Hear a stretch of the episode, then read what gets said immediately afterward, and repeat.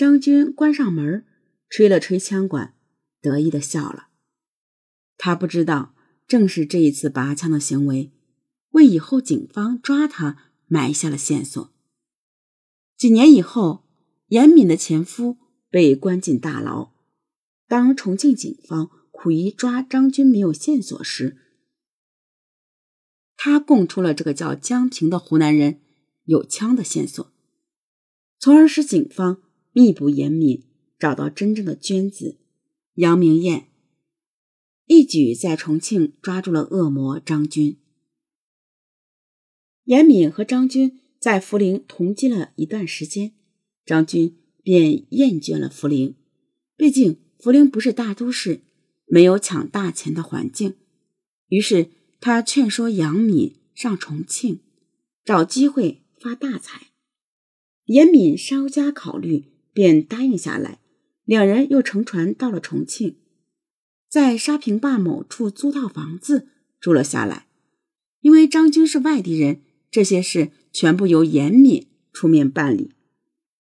花天酒地的生活，没过多久就耗尽了张军身上那抢来的几千块钱。严敏自从跟张军同居后，也没再出去接客，所以呢。收入顿减，日子就难过起来。而张军在重庆一直在侦查黄金专柜和银行的情况，想要再次下手抢劫，无奈一个人势单力薄，没有敢贸然行动。一天，张军忽然想，不敢抢银行，但可以抢从银行出来的人，没准儿也能抢笔大钱。两人一商量。严敏也蠢蠢欲动，接着分工，严敏负责找目标，张军呢负责下手。两人在想抢什么人合适，想来想去呢，觉得抢包工头最可能抢到大钱。哪个包工头不是黑了心造豆腐渣工程，挣大把大把钞票呢？第二天，两人就开始在渝中区某储蓄所外徘徊寻找目标。终于看见一个包工头模样的人进了储蓄所。严敏忽然说：“要是他是存钱的怎么办呢？”张军就指使严敏进储蓄所侦查，看是不是存款。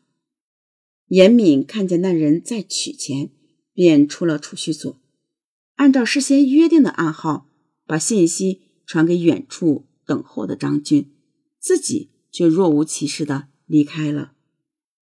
张军尾随取款的包工头，拐进了一处小巷，见四下无人，便大步赶上去，拔枪对准他的脑袋就开了一枪，抢走被害人的五万元现金。张军逃离现场，为了防备警犬的追踪，往相反方向走了几条巷子，才搭乘中巴车回到了远离渝中区的沙坪坝。在出租房里，严敏看见这么多钱，惊得目瞪口呆。更令他目瞪口呆的是，张军给他讲抢钱过程，说起杀人，竟然轻描淡写。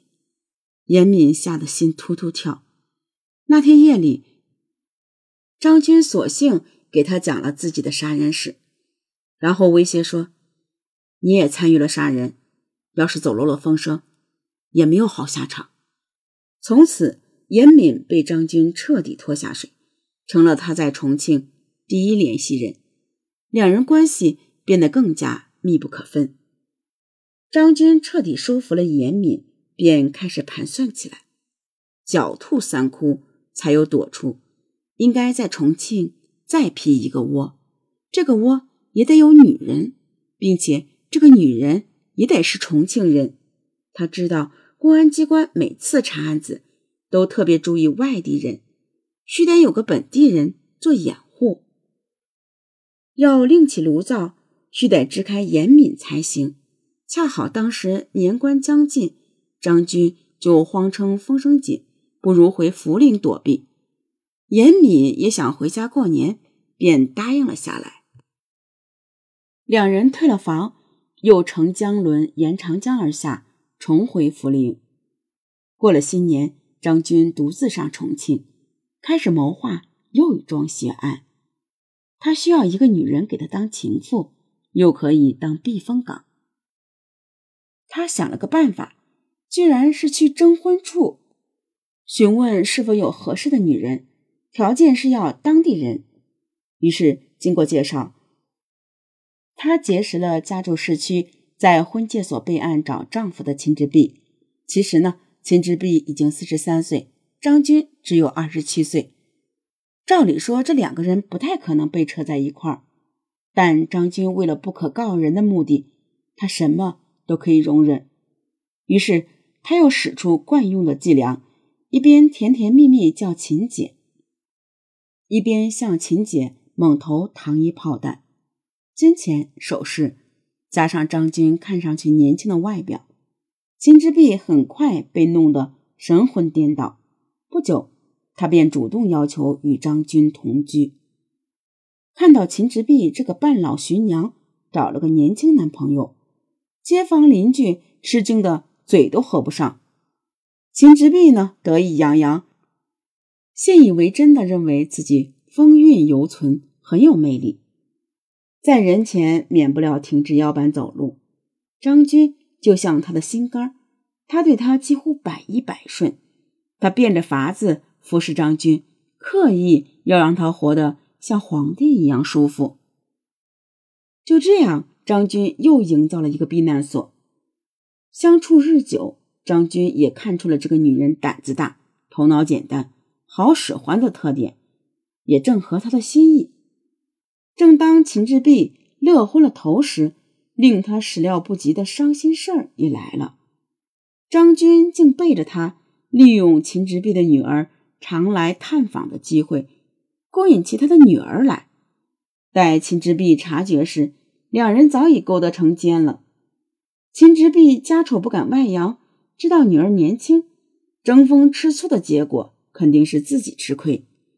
为了达到独占张军的目的，终于找了个机会，把女儿打发到北京去打工去了。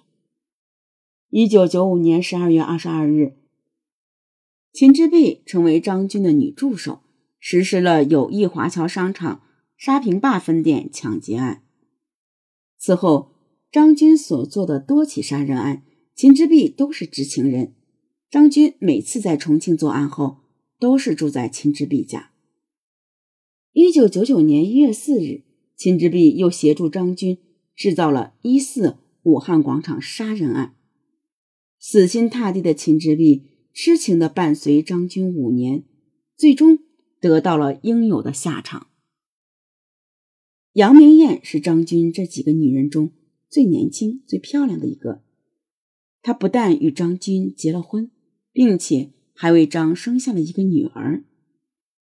杨明艳是涪陵人，一九九一年参加工作，先在福利印刷厂当皱子工。一九九五年，杨明艳办理停薪留职手续，离开单位，开起了餐馆。一九九六年。张军化名龙海丽，在涪陵一家歌舞厅认识了杨明艳。这时的张军仍在和严敏同居，但杨明艳的美貌和年轻打动了他，因此他常去杨明艳开的小饭店吃饭。吃饭时故意大把大把掏钱，惹得杨明艳芳心暗许，不久就主动投怀送抱。这次张军似乎动了真格，抛弃严敏和杨明艳结婚，并在粮油大厦办了六桌酒席。